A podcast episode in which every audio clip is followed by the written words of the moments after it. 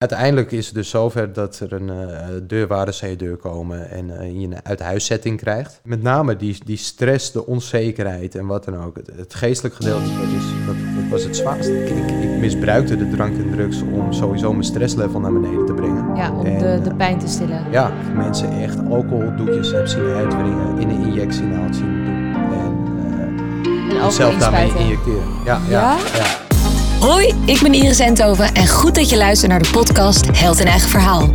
Want iedereen heeft zijn eigen verhaal, groot of klein, en elk verhaal over een held begint met een tegenslag. Maar wat is het omslagpunt en hoe zet je zoiets om in iets positiefs? Van jarenlang zwerven op straat en door iedereen in de steek gelaten worden tot miljonair. De krantenkop Zwerver blijkt zoon van miljonair was wereldnieuws en het is het verhaal van Jerry Winkler. Zijn verhaal klinkt bijna too good to be true, maar alles behalve. Nu kan hij zijn ervaringen van de straat omzetten en inzetten om uh, ja, thuis- en daklozen te helpen. Ik vind het een heel bizar en uh, ja, gewoon een heel bizar verhaal, maar ik ben blij dat je er bent. Ja, Welkom. Dankjewel. Ja. Hoe, hoe gaat het met je? Ja, hartstikke goed. We gaan, uh, ja, jou, jouw hele verhaal heeft natuurlijk een tijdsloop van een aantal jaren. Mm -hmm. um, laten we even bij het begin beginnen, want hoe was jouw jeugd? Zo, um, ik ben opgegroeid in Diemen, samen bij mijn moeder thuis en uh, mijn oudere broer.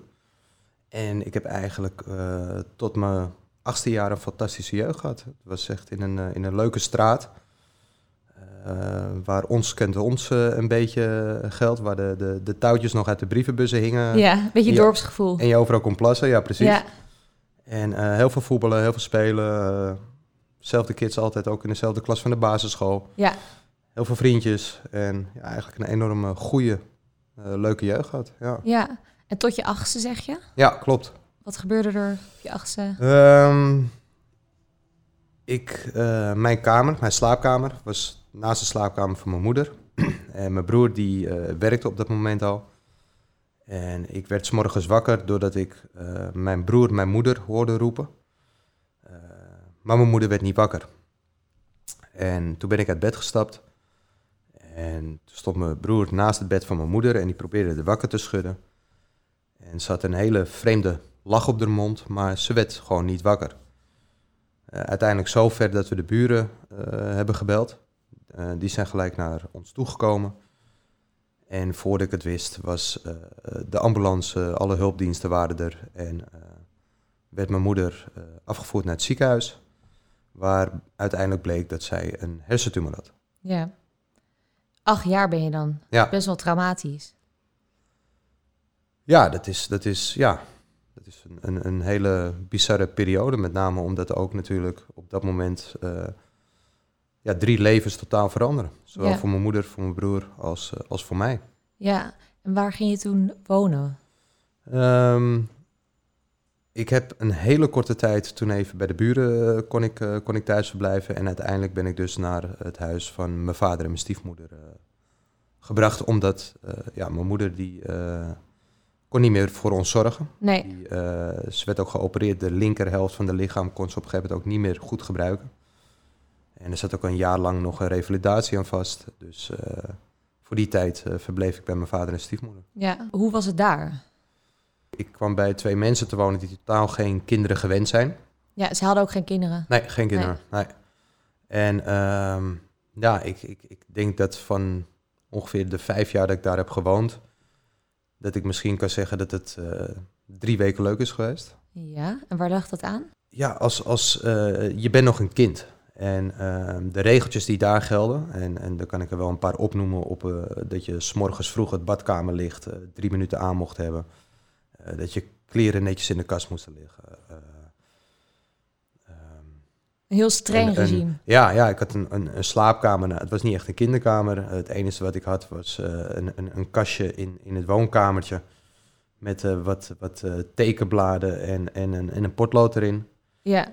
De eerste beginperiode ook woonden ze nog in een, in een flat. Dus ik moest, uh, s'avonds ging ik bij hun in de slaapkamer slapen. En op het moment dat hun naar bed gingen, werd ik overgedragen naar de bank. Ja, en ook de, de, de, de, de relatie tussen ons was, was absoluut niet optimaal. Nee. Nee, en waarin uitte zich dat? Dat uit zich in, uh, ik denk veelal frustraties naar mij toe. Uh, om, achteraf, als je wat ouder bent, denk je nou van ja, ze kon zich totaal niet inleven in de wereld van een kind. En op het moment dat ik dus eh, me niet aan de regels hield, aan, aan de regels die hun stelden, stonden daar ook wel straffen op. Dat eh, wat, wat als kind zijnde al heel veel stress en, en eh, een, een bizarre eigen levenswereld heeft veroorzaakt. Ja, is dat dan geweld? Is het geweld? Nou, het, het is een paar keer gebeurd dat er wel geweld eh, plaatsvond.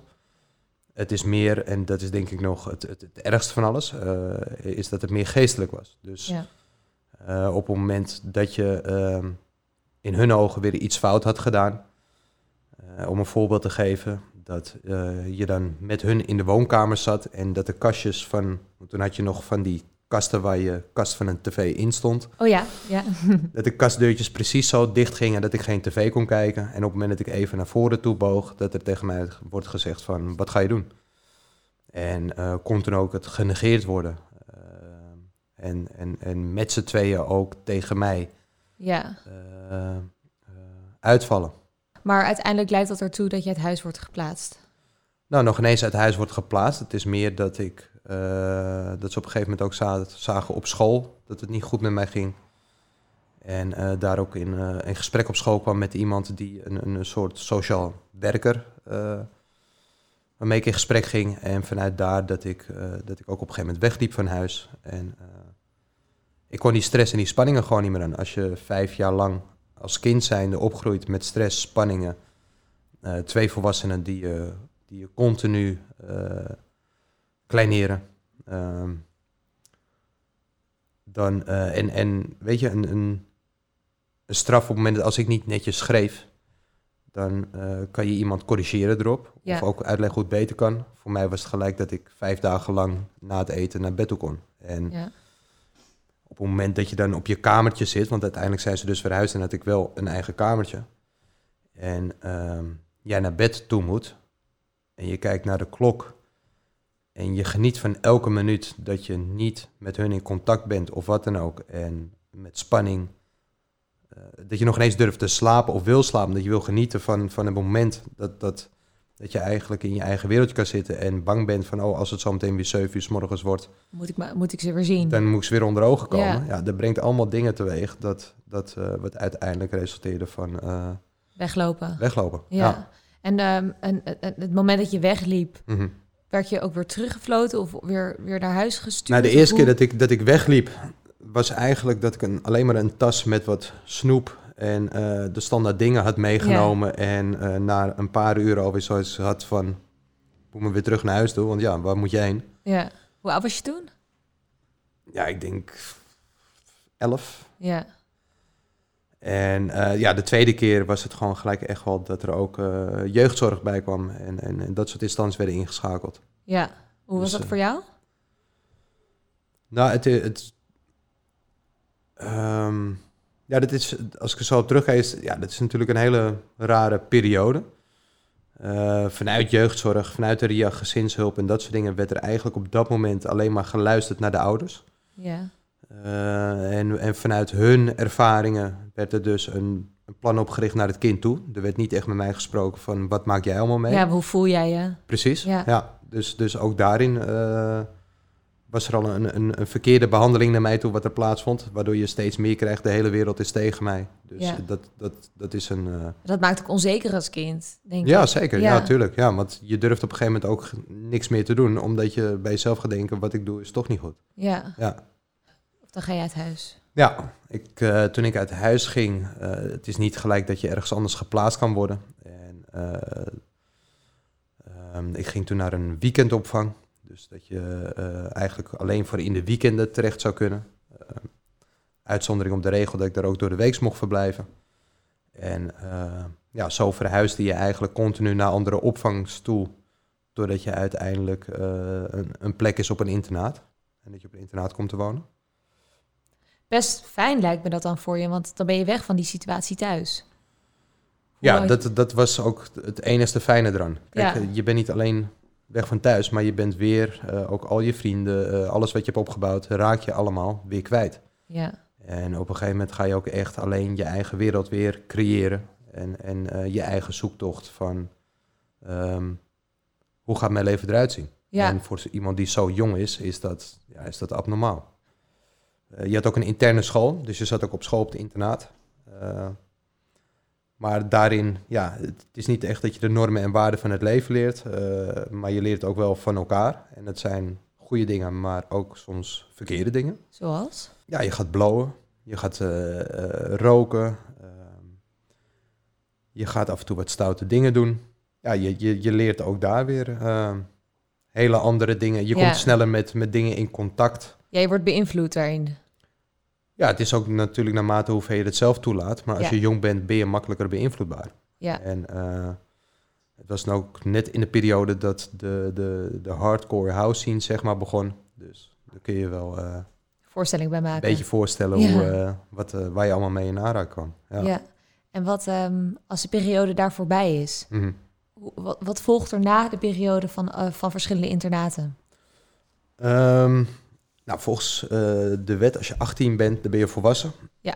En ehm, dan houdt de, de behandeling, de verplichte behandeling vanuit de, de, de staat, zeg maar, houdt dan op. En eh, dan, eh, toen kwam ik daarna zelf kwam ik dus bij, bij kennissen te wonen. En ik had me ingeschreven voor een, voor een woning in Diemen. Ja. En die ik uiteindelijk ook heb gekregen. En dan heb je in één keer een eenkamerwoning. En je moet gaan werken en je krijgt allemaal centjes en wat dan ook. Maar je weet nog ineens hoe je boodschappen moet doen. Eh, je weet niet wat er gebeurt als je de huur betaalt. Eh, Ik weet niet hoe de wereld in elkaar zit. nee, totaal niet. Nee. Je hebt natuurlijk ook nooit geleerd om zelfstandig te zijn, denk ik. Als Nee. je gewoon in een internaat zit en alles soort van wordt, ja, in een soort van schema wordt geleefd, Ja, denk klopt. ik. Ja, je hebt toch toen ik terugkwam in Diemen ook weer dat je eh, je, je vrienden weer leert kennen en doen. Ja, En ik ga allemaal lekker in het weekend stappen en, en leuke dingen doen. En dan is het heel lastig om jezelf daarin te onthouden. Omdat jij gewoon je huren, je boodschappen en dat soort dingen moet betalen. ja. Dus ja, dat, dat was eigenlijk wel eh, gedoemd om te, om te mislukken. En toen heb je jezelf daar een beetje in verloren? Ja, uiteindelijk wel. Ja. Je, je krijgt op een gegeven moment... Kijk, het klinkt heel raar, maar je hebt ook een soort stukje van rust wat er dan komt. Eh dan krijg je onbewust een, een verwerkingsproces van wat er al die jaren voor heb afgespeeld. Ehm, en, en dat bracht teweeg dat, dat je heel veel ging blowen, eh, ging drinken op het moment dat je s'avonds alleen was. eh. en, en ja, eigenlijk de dingen wou gaan doen wat, wat iedereen op die leeftijd eh, doet.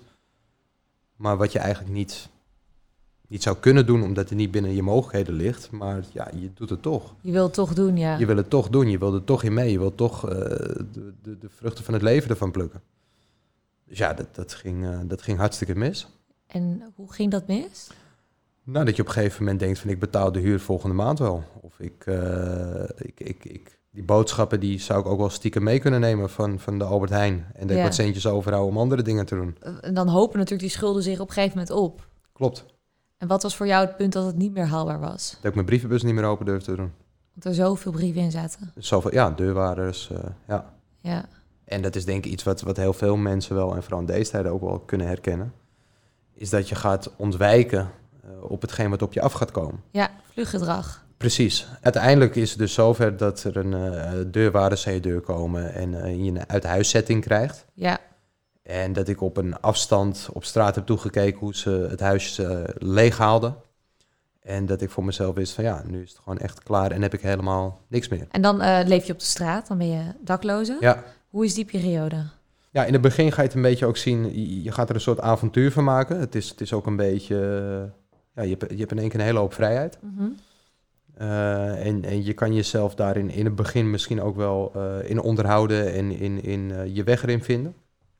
Maar op een gegeven moment raakt ook het geld op, je energie raakt op. Had je toen nog wel een baan? Ik heb nog wel een, een korte tijd gewerkt. Ja, ja, en die mensen wisten niet dat ik na werktijd. En ik, ik had altijd een weekendtas bij me, daar zat eigenlijk mijn hele leven in. Ja.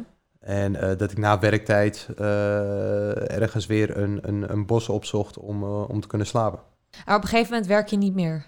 Nee, dat was niet meer vol te houden. Nee. Dat, als jij op een gegeven moment twee uur per nacht slaapt en je continu maar op de meest onmogelijke manieren moet douchen en, en, en jezelf erin voorzien en dan nog die positiviteit ook op je werkvloer te houden.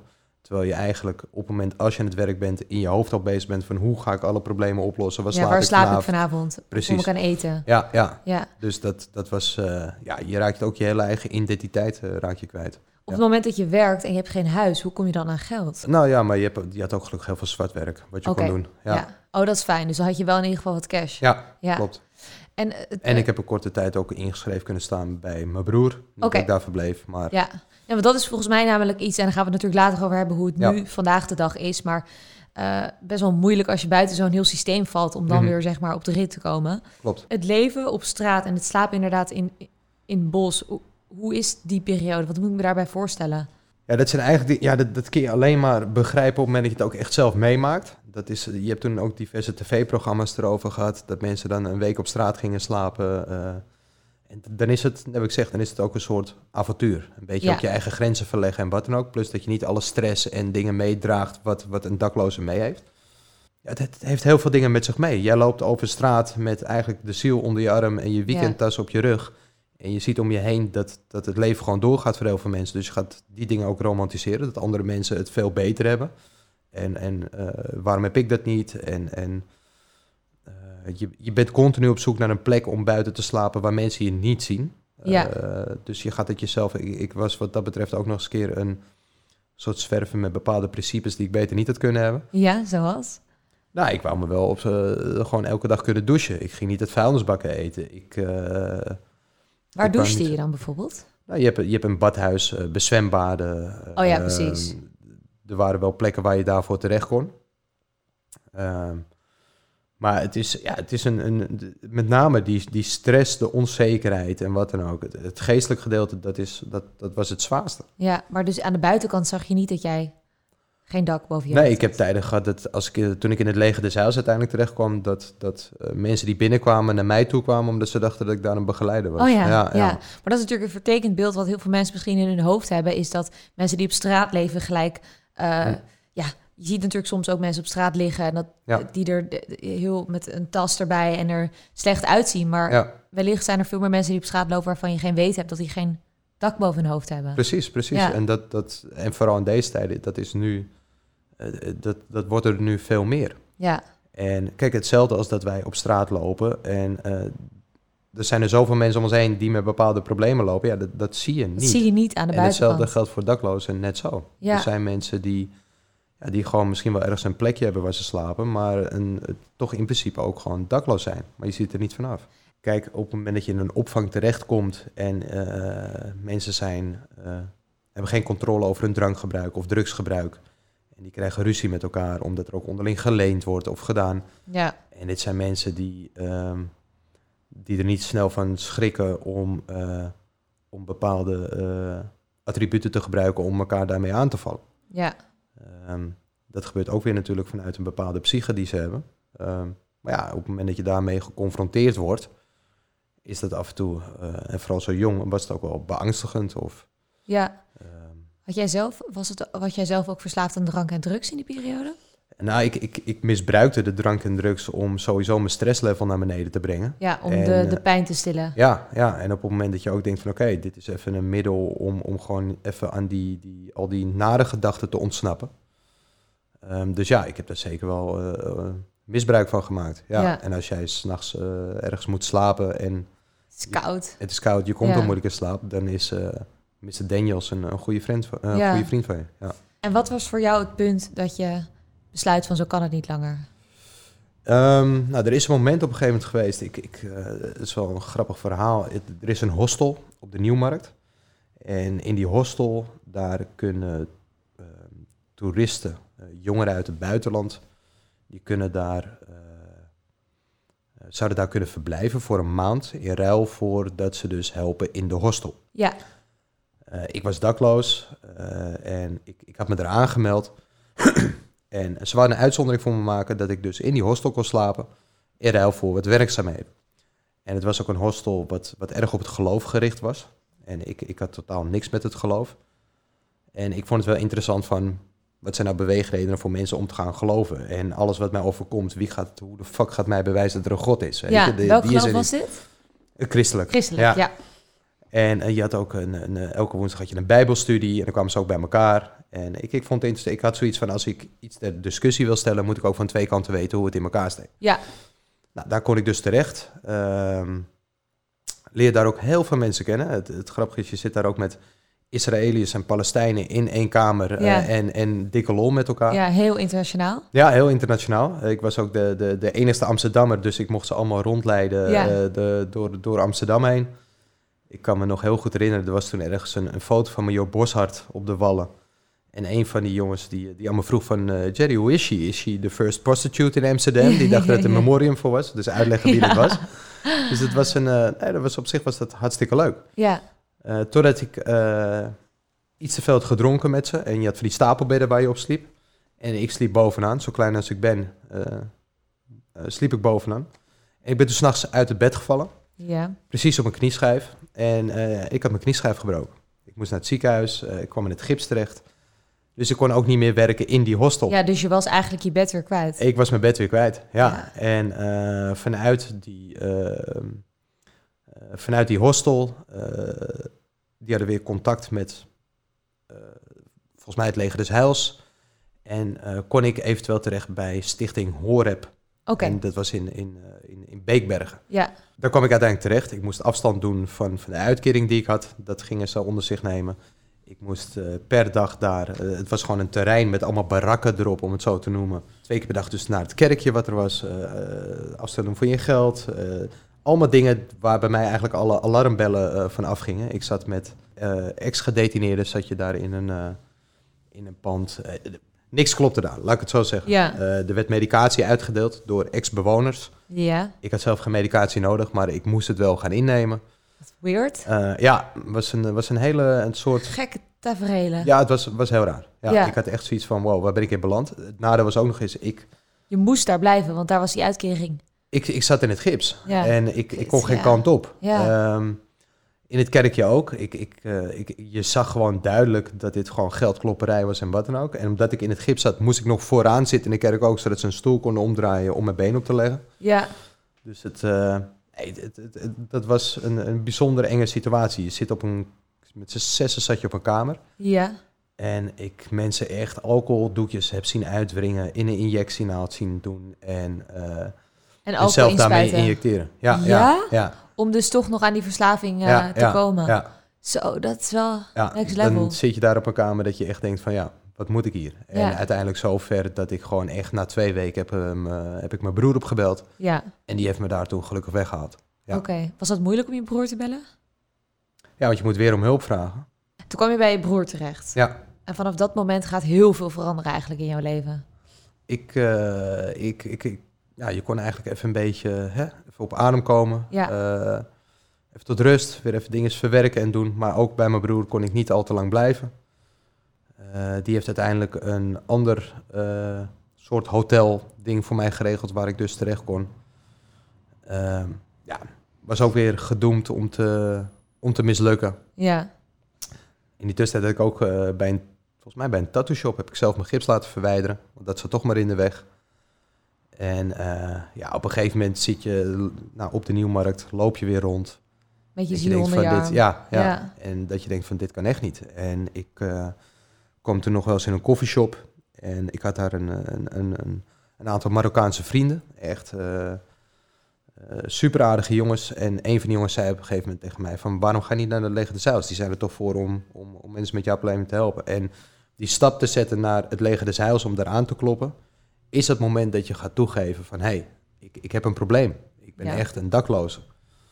En, eh, en die, dat is een grote stap om te nemen. Ja, want daarvoor was je eigenlijk een beetje het aan het verbloemen steeds. Ja, continu. Kijken- Om het beter te maken. Ja. Je bent een overlever. eh, je hebt zoiets van, ik, ik, ik kom er wel uit en het is tijdelijk. En voordat je het weet ben je alweer een jaar verder. Of Ja. eh, ben je nog niks opgeschoten. En op de achtergrond worden dingen alleen maar erger. Ja. En toen ben ik op het Hekelveld bij de Spui. Eh, heb je een inloophuis van het leger Heils. En daar ben ik toen heen gegaan. Hoe was dat moment voor jou? Ja, dat is, dat is, kijk, om het uit te leggen, vroeger, eh, als jij dan, nou voor mij dan met, mijn- met, met mijn stiefouders op straat liep en je zag een dakloze, werd nog wel eens de vergelijking gebracht van als je niet naar school gaat of als je niet je best doet, Ja, eindig je ook zo. ja, En dat neem je onbewust ook mee. En toen ik bij het leger Heils aankwam en ik zag de mensen voor de deur staan, ging het, het eerste wat door je hoofd heen ging, is van, zie je, ik, ik eindig nu ook zo. Iets wat je eigenlijk niet wil worden, dat, dat ben je op dat moment. Ja, Eh, ik klopte aan en, en er ging een, eh, de deur ging open en er stond een, een super vriendelijke meneer in en ik werd daar echt wel hartelijk ontvangen. En na de eerste bijbelpreek van anderhalf uur afgeluisterd te hebben, ehm, werd ik daar, eh, ge- of tenminste geaccepteerd, kon ik daar verblijven. En ging mij reïntegratieproject ging, eh, ging aan de gang. ja, wel fijn. Ja, het was super fijn. Alleen niet Ja. wetende van eh, eh, wat gaat er nu allemaal gebeuren. Ja, Eh, want wat ging er gebeuren? Nou, je komt in een, in een inloophuis terecht. Je zit weer met, eh, met een, een stuk of vijf, zes mensen aan tafel. Eh, er spelen een hele hoop situaties om je heen af. eh, allemaal individuele problematiek. Ja, En dan is het heel belangrijk om, om alles dicht bij jezelf te houden. En de focus erop te leggen van ik wil het huisje, boompje, beestje. Ik laat me niet afleiden door alles wat er omheen gebeurt. Eh, je zit met mensen op een kamer die je totaal niet kent. Die, die, die ruiken. Die, eh, ja, er zat een, een, een- een man op elkaar. Ik kan me nog goed herinneren dat ik op een gegeven moment op bed lag. en ik wakker werd van, van echt het, het, het klap van huid op huid. ja, En ik werd wakker en ik kijk en iedereen sliep. En op een gegeven moment ga je toch met één oog open zo een beetje liggen. En eentje die ging in één keer rechtop in zijn bed zitten, sloeg zichzelf echt vol in zijn poren en hij ging weer verder slapen. Zo, dus je ziet wel dingen, ja. Ik had echt zoiets van, wow, wat is, wat, wat, the is dit? Ja, En, eh, nou, maar ook daarin eh, weer die principes. Ik wou Ja. als eerste bij de douches zijn, want je hebt, je hebt eh, met z'n allen deel je de douches. Ik wou als eerste bij de douche zijn. Ik wou als eerste bij het brood en het beleg zijn. Want Ja, dat dus ligt het- allemaal open en bloot. Dat niemand het aangeraakt of wat je ook. eigen hygiëne was een soort van eh Ja. leidraad. Ja, dat, Ja. dat was continu wat, eh, wat steeds terugkwam daarin. Ja. En eh, het, het waren ook super lieve mensen, die medebewoners. Maar ja, qua hygiëne en dat soort dingen wil je daar wel, re- wel rekening mee. Maar ook, ook heel veel leuke dingen, weet je. Dat, dat, dat, dat, eh, dat er op een gegeven moment een man binnenkwam met een radiootje... en die zit tegen zijn radio aan te praten... en volgens hem had hij dan contact met president Bush Oh. of wie dan ook. ja, ja, eh, ja. Ehm, je had, je had een, een, een bewoner. eh, het, het, grap gedaan is misschien ook wel leuk om te vertellen dat ook daarin onder de bewoners een soort gezinssituatie Ja, een soort van community. werd. Ja, dat, maar dat werd ook echt letterlijk gevormd. Ja. Er was op een gegeven moment een, een, een, een dame en een heer die kregen een relatie met elkaar en die adopteerden een andere bewoner als het ware als hun dochter Ja. of zoon. En dat je echt dacht van wow, wat, wat gebeurt hier? Ja. Maar als hun zich er goed bij voelden, nou, ja, en voor elkaar zorgen in, Ja, op een manier en op elkaar geven. Ja, en dat is wel een verschil wat, wat, wat je, wat ik, wat ik, of tenminste wel iets moois wat ik altijd mee... Kijk, had er één 5 euro, hadden ze allemaal die 5 euro. Ja.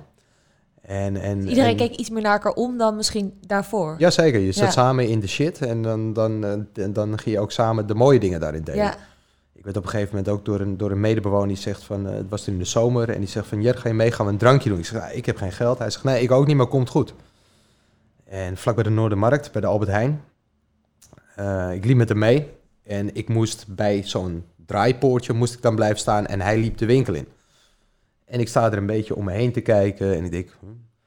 ja. En toen hoor ik op een gegeven moment hoor ik iemand fluiten. En ik kijk opzij en ik zie hem staan daar met een mandje vol met van die Bacardi blikjes en wat dan ook.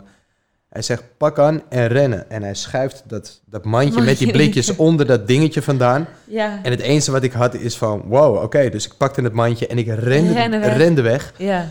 En eh, op de hoek van de straat kwamen we elkaar weer tegen. En zo hebben we samen een, drankje, gedaan. Ja, En, ja. en gaan zitten. En je denkt van, wow, weet je, ik heb zojuist heb ik dit dan gedaan. En, En eh, ben ik er nog maar blij mee eigenlijk is eigenlijk, het nog super gezellig ook. Weet je, Ja. je gaat ook dingen, ga je, ga je goed praten voor jezelf. Tuurlijk, je zit zo in de shit dat je ook het beste ervan moet maken, toch? Precies, Ik denk dat we daar helemaal geen voorstelling van kunnen maken, weet je wel? Nee, nee, tot, nee maar dat, dat is ook pas op het moment dat je het ook echt meemaakt. Klopt. Eh, het, het stukje dat, en dat was in mijn dak, dakloze periode zelf ook, je wordt heel creatief. Ja, Ik, steel, eh, ik, ik, ik steelde ook wel, maar niet van, van de kleine bedrijven. Nee, het was altijd, je Gewoon had in de principe grote. grote bedrijven, Albert Heijn Ja. en dat soort dingen. wat zijn de volgende stappen?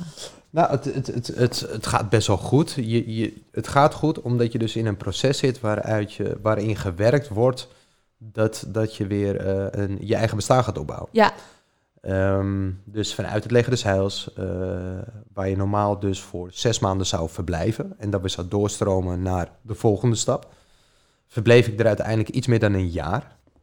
Eh, omdat er is geen doorstroom. Eh, de plekken werden bezet gehouden. Eh, Eh, dus, dus na een jaar ging ik naar het instroomhuis toe. Daar had ik voor het eerst weer een eigen kamertje.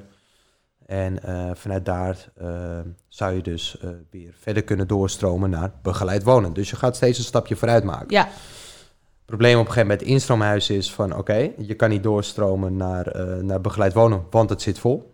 Maar je moet ook weer plaats maken voor de volgende die hier terecht moet komen... om die beweging in gang te zetten. ja, Dus toen kwam de situatie van, oké, maar waar ga ik heen dan? En toen kreeg ik dus te horen dat ik weer terug zou moeten naar het inloophuis. ja. Wat En- een stap terug eigenlijk zou voelen. Dat Ja. was zo krom. En ik echt zoiets had van, ja, maar dat ga ik niet doen. Ik Ja. ga niet weer, nu ik me weer beter voel en dingen in gang zet, dat ik weer die stap terugzet. Ehm waardoor ik uiteindelijk dus ook via de hulp van, van mijn broer, de, de collega's van mijn broer, eh, eh, toen eh anti-kraak kon gaan wonen. Oké, dat is wel heel fijn. Ja, Ja. ja. dus dat was, en, en ja, dat anti-kraak, dat was een, een, wat dat betreft ook een uitkomst, was een oud hotel Ja. in de Paulus Potterstraat, de straat achter de PC Hoofdstraat. Ja, En ik woonde op een triple-A-locatie. Ja, ik had in één keer vijf appartementen. Ik had een dakterras. Ik had alles erop en aan. eh, alles voor mezelf. En dan woonde die anti-kraak. ja, En eh, het probleem wat toen ontstond is van... eh, Oké, ik kan zo meteen gaan kijken voor een eigen woning... maar dan kan ik mijn schulden niet betalen.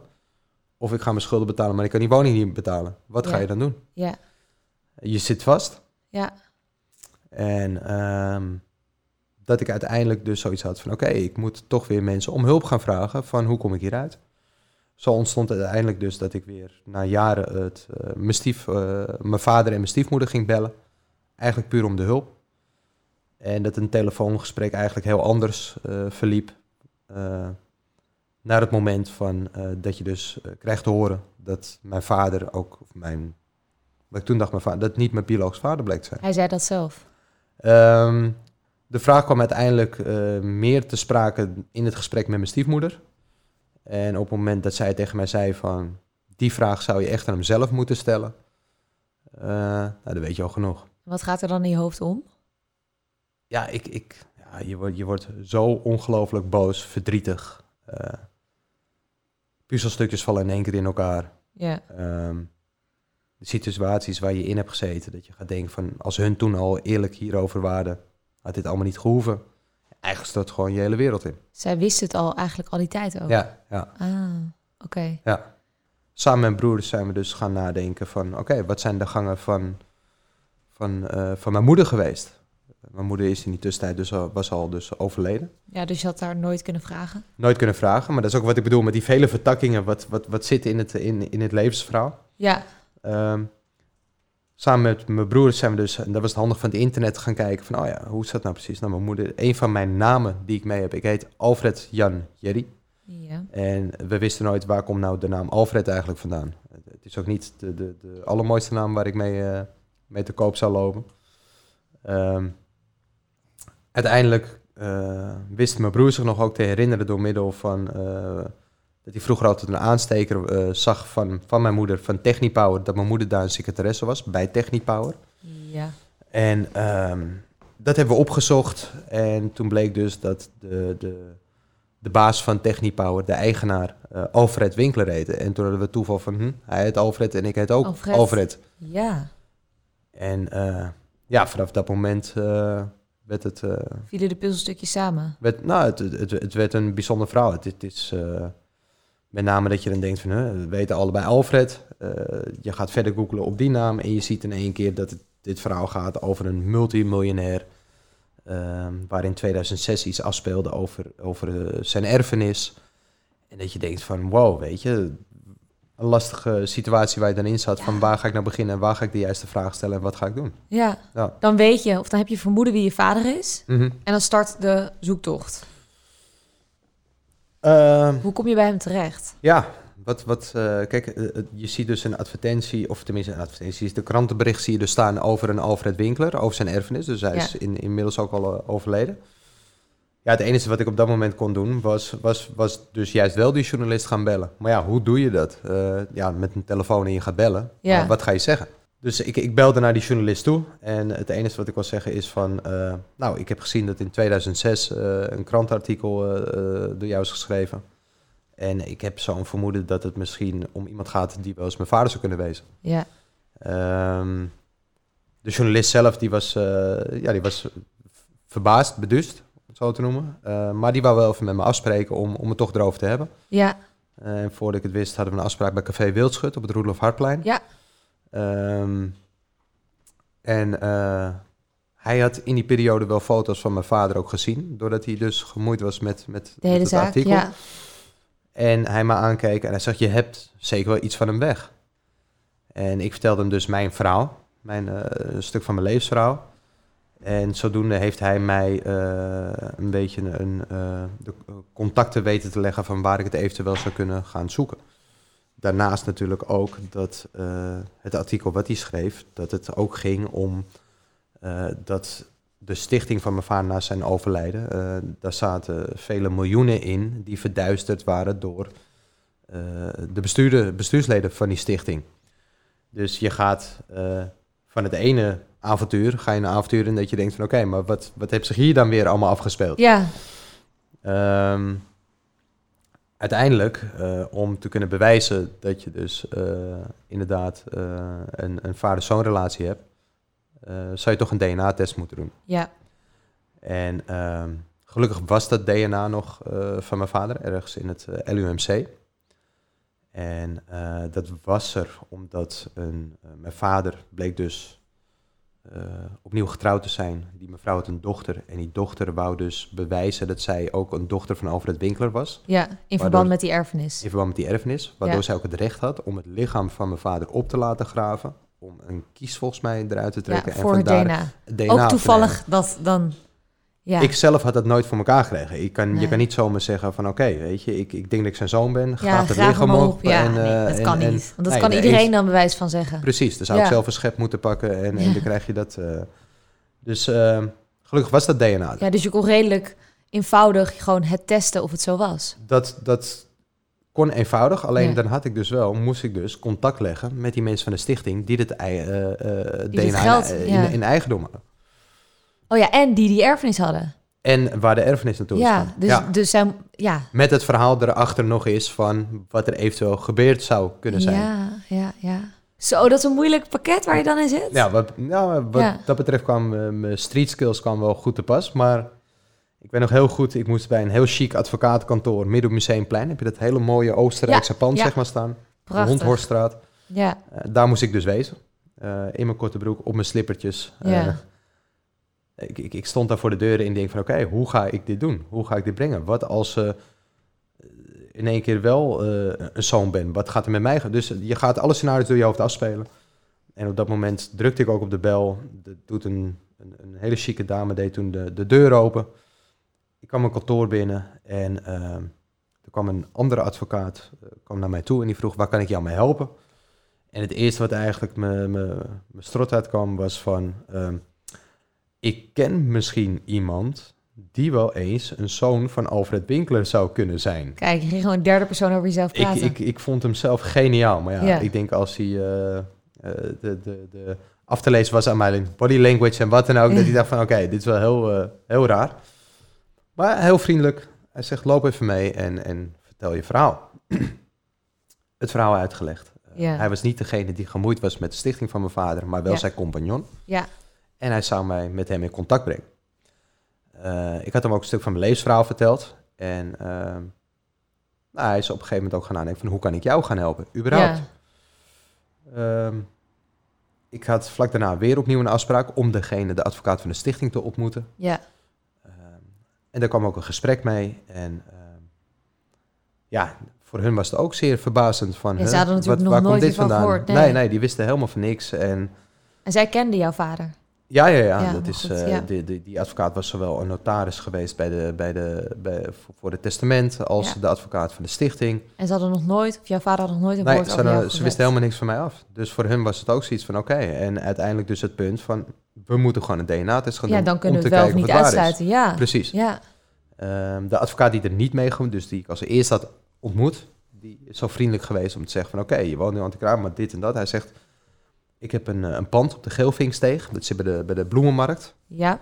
eh, achter de munttoren. Hij zegt dat is. eh, en, en dan mag jij in verblijven. Ik wil je, dat, wil je dat geven, dat je in ieder geval eventjes voor jezelf tot rust kan komen. En, en Dus ik ging van het anti-kraakpand ging ik in één keer naar een pand toe van drie verdiepingen met, met alles erop en eraan. En dat ik echt zo dacht, ik had, ik, ik had echt zoiets van, oké, wat, wat, wat... Wat Gebeurt hier, Ja. ja. Ik woon nu gewoon achter de munttoren, weet je. Ja. Dat is dat, dat, eh, bizar. Eh, ik kreeg eh, wat onderhoudsgeld, zeg maar, wat leefgeld. ja, dus ze namen jou gelijk onder de hoede. Ja, en daar gaan ook wel wat alarmbellen af. Maar Ja. je neemt, op dat moment neem je dat voor lief. Ja, ja, want jij bent nog in die overlevingsstand. Precies. Ja, En ja want ze wilden jou natuurlijk ook pamperen, Ja. denk ik. nou, dat, dat misschien nog ineens. Maar je bent altijd wel, dat je van tevoren nadenkt van... hé, hey, waarom ga jij mij nu in één keer dit allemaal geven, helpen en doen... terwijl je nog ineens zeker weet wie ik ben. Ja. Ehm, nou, uiteindelijk moest ik dus de DNA-test gaan doen. en dat was wel grappig. Ik kwam bij het LUMC en ik moest wat wangslijm laten afnemen. ja, En dat was bij meneer Mierenmet. En ik, de naam Mierenmet, ik weet niet of je die kent. nee. Dat is eh, die topcrimineel die toen ooit geliquideerd is. Van Oh. Sam Klepper en Ja, John ja, Mierenmet. ja, ja. Eh, dus ik moest mijn DNA afgeven bij meneer Mierenmet. Ik denk van, nou, grappig. Dus het Ja, lijkt het toeval ja. wat... eh, wat eh, Dan onthoud je dat soort momenten, ja. dat bleef heel Ja. afhangen. Ehm, en, en daarna werd het dus een tijd van afwachten op de uitslag van je DNA-test. Ik ging op dat moment dus eh, horen, wanneer die uitslag er kwam, of ik mijn vader had gevonden. Spannend. En gelijk de eerste persoon al bij wie je het probeert. Het, het hele verhaal wat eromheen hangt. Dus ja, dat, dat, je identiteit. Ja. En eh, uiteindelijk eh, ehm, dat ik dus een keer daar s'morgens wakker werd en een telefoontje kwam eh, van die advocaat. En, en die mij toen vertelde, via de DNA-uitslag is binnen. Hij zegt, en, het is voor meer dan 99,9999% zeker dat jij inderdaad de zoon bent van Alfred Winkler. En ik, ik heb het nu nog wel, het, dat kippenvelmoment, wat er toen door mij heen ging, dat, dat, ja, dat, is, dat is ook gewoon weer niet te beschrijven. Weer staat mijn leven helemaal op zijn kop. Ja, En ehm, ik had mijn vader gevonden, ik heb hem tegelijkertijd verloren. Hij was al overleden. Ehm, maar tegelijkertijd kwam ik ook in het hele avontuur terecht van... wat gaat er nu met mij gebeuren? En, Ja. en wat, gaan we, wat, wat, wat staat me nu allemaal te wachten en te doen? En de advocaat in alle vriendelijkheid ook naar mij zei van... we gaan nu de komende tijd eh, met elkaar kijken hoe we dit het best vanuit, eh, vanuit de stichtingen... wat er ook met jou zouden kunnen gaan afwikkelen in wat de hele procedure is. Waar heb je recht op, waar heb je geen ja, recht op? Ja, Dus je komt in één keer in, eh, in de wereld van dure woorden, mooie pakken en Ja. wat dan ook terecht. En terwijl jij nog met een half been inderdaad... Precies, ik, ik, ik kom net van de straat af. Dus ik moest alles wat ik hoorde en wat ik tot mij nam, s'avonds allemaal gaan googlen en gaan doen. En gaan uitzoeken van hoe zit dit, hoe zit dat, wie is dit, wie is dat, wat betekent dit woord en wat bedoelen ze hiermee. Ja, Dus daar was je dan dag en nacht mee bezig, omdat ja, je wou je ook zelfs, jezelf niet voor lul laten zetten. En dat Nee. je denkt van nou, die pakken we even makkelijk in. ja, Ja, dat, dat, dat, dat wou ik absoluut niet. nee. En zijdelings, eh, de, de journalist die, die, eh, die mij naar die mensen had doorverwezen, daar had ik altijd wel contact mee gehouden. Die vroeg zich ook af van hoe deze situatie zeg maar verliep. Die me aanbood van, nou, we weten in ieder geval dus wie je vader is. Hij zegt van, weet je wat, ik schrijf voor de Volkskrant. Als wij nou een stukje in de krant zetten, dat misschien mensen die het lezen, die je vader hebben gekend en ja, die erop kunnen reageren. vertellen. Ja, En, en die jou iets over je vader kunnen vertellen. En dat, dat was voor mij ook het belangrijkste. ja, Ehm, nou, zo gezegd, zo gedaan. En ehm, dat ik weer op een ochtend wakker werd en eh, ik werd opgebeld volgens mij of door mijn broer of door een kennis, ik weet het niet meer. Was trouwens je broer even tussendoor ook, van, ook een zoon van Alfred? Nee, dat is een Oké. halfbroer. Oké, Ja, dat was dus wel de zoon je van... stiefvader. We hebben dezelfde moeder, maar de zoon van mijn Ja, stiefvader. ja. Ja, klopt. oké. En, en van, je staat in de Telegraaf. En ik toen zei, nee, ik zeg, dat is de Volkskrant. Ja, Nee, nee, het is in de Telegraaf. Ik dacht van, wat, wat gebeurt hier? En, eh, ja, dat wordt natuurlijk allemaal gelijk overgenomen. Ik kreeg eh, berichtjes, wat dan ook, eh, en op teletext. Ja. En dat, dat ging allemaal binnen een anderhalf uur tijd van al die informatie wat ik tot me kreeg. Dus ik had mij eigen aangekleed, ik ben naar een sigarenwinkel toegelopen. Ik, heb daar, eh, ik, ik zag die krant liggen, ik sloeg hem open en op het moment dat ik erin keek, was de man van die sigarenwinkel die zei van, hey, ben jij niet... Dus ik echt zoiets had van, eh, ja. Dus ik rekende die krant af, ben teruggegaan. En vanaf dat moment eh, nam eigenlijk de media van de hele wereld het over als het verhaal van dakloos eh, blijkt de zoon van de miljonair te zijn. Ja. Je had dus ook een zus. Een halfzus, ja. Ja. ja. Heb je die ontmoet? Die heb ik toen ook één keer ontmoet. Eh, of tenminste een halfzus, een stiefzus is dat meer.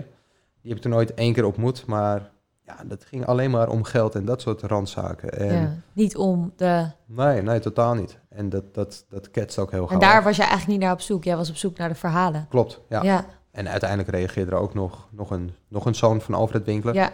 Die, eh, ik geloof, 20 jaar ouder is dan ik. ja.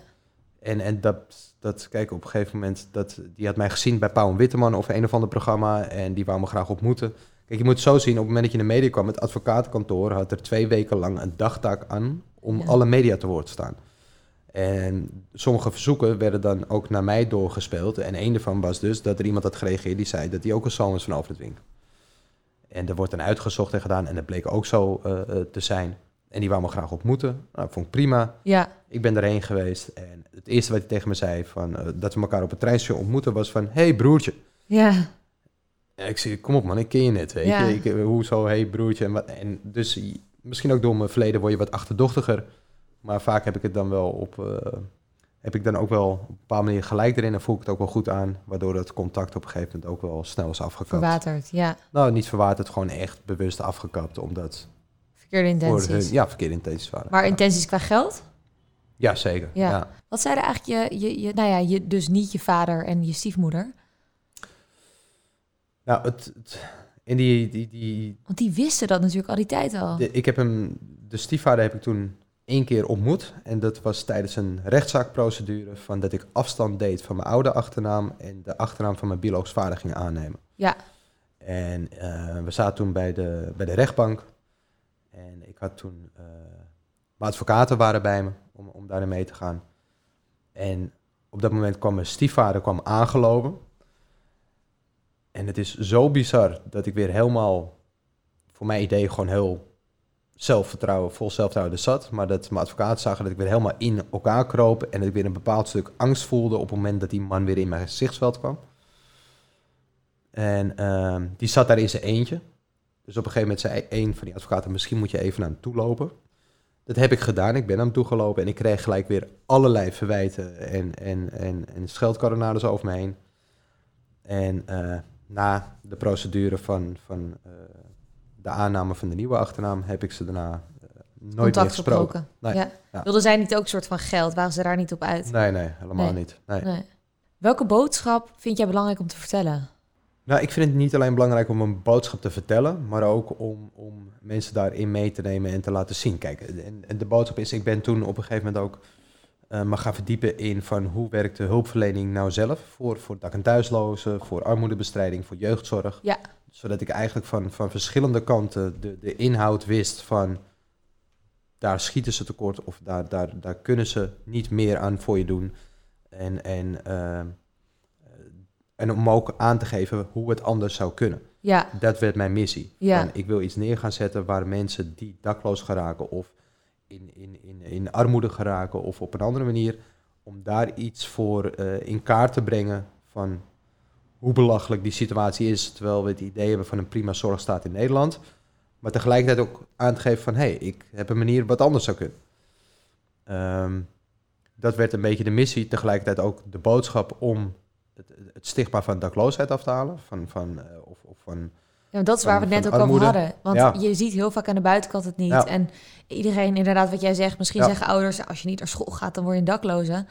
Maar zoveel mensen, en in de coronatijd ook, weet Ja. je, mensen hebben het financieel super zwaar. Dit is, kijk, het is nu de periode. Kijk, en dat is dat stukje schaamte. Denk Ja. ik nog steeds. En ik wil het meer bespreekbaar maken. Als Ja. je schulden hebt, hey, fuck it, weet je. Ik denk grotendeels van, van de wereld, heb schulden, maar praat erover. Want dan ga je dingen oplossen en het geeft zowel dat je schulden oplost, maar ook voor jezelf een heel stuk rust. Ja, En op het moment dat dingen bespreekbaar worden met elkaar, zie je dat mensen een bepaalde opluchting hebben. Ja. En dat ze denken van, oh, ik ben niet de enige met het probleem. En wat doe jij eraan? En op dat moment ontstaat dus een wisselwerking hoe je elkaar daarin kan helpen. Ja. Dus maak het bespreekbaar van Ja. de problematiek waar eerst altijd de schaamte op, op, op lag. Eh, we zitten nu in de tijden van, van, eh, van corona. En eh, nu komt het steeds meer naar boven drijven. Van, en dat noemen ze dan de nieuwe daklozen, de economische daklozen. De mensen die dus hiervoorheen altijd hun leven op de rit hadden, die nu gewoon eh, ja, keihard op hun, op hun bek gaan. Gewoon Ja. dreigen op straat te komen. ja. Ja. Dat lijntje wordt nu veel dunner. Dus eh, aan de ene kant wordt het nu veel meer zichtbaarder. Wat, wat voor mij zoiets is van, ja kijk, zie je, dit is dus wat er gebeurt.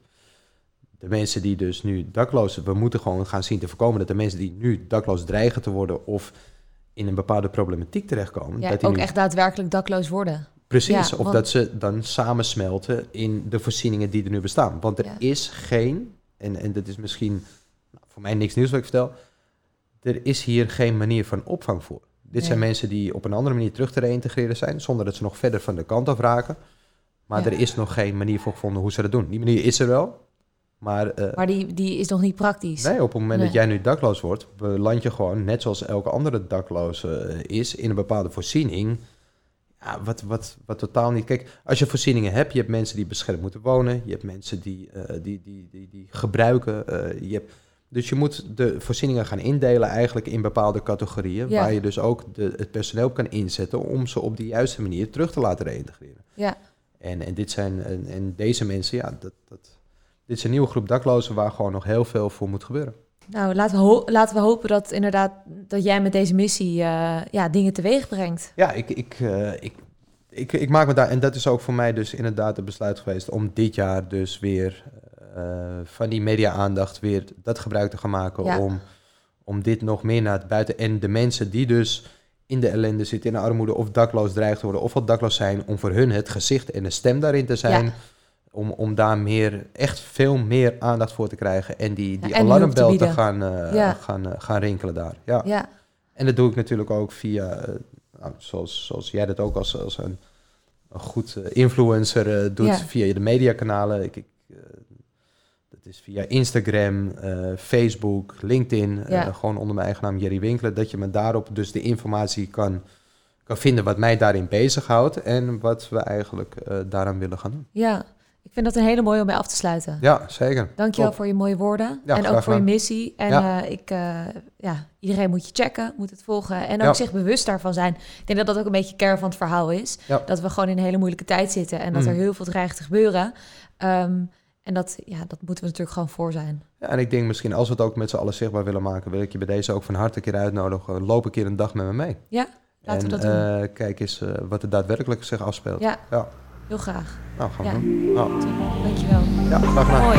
Dit was hem dan, de podcast Held in eigen verhaal. Laat me weten wat je van dit verhaal vond. En vergeet natuurlijk ook even niet te volgen, zodat je op de hoogte bent als er een nieuwe aflevering online komt. Bedankt voor het luisteren en tot volgende week.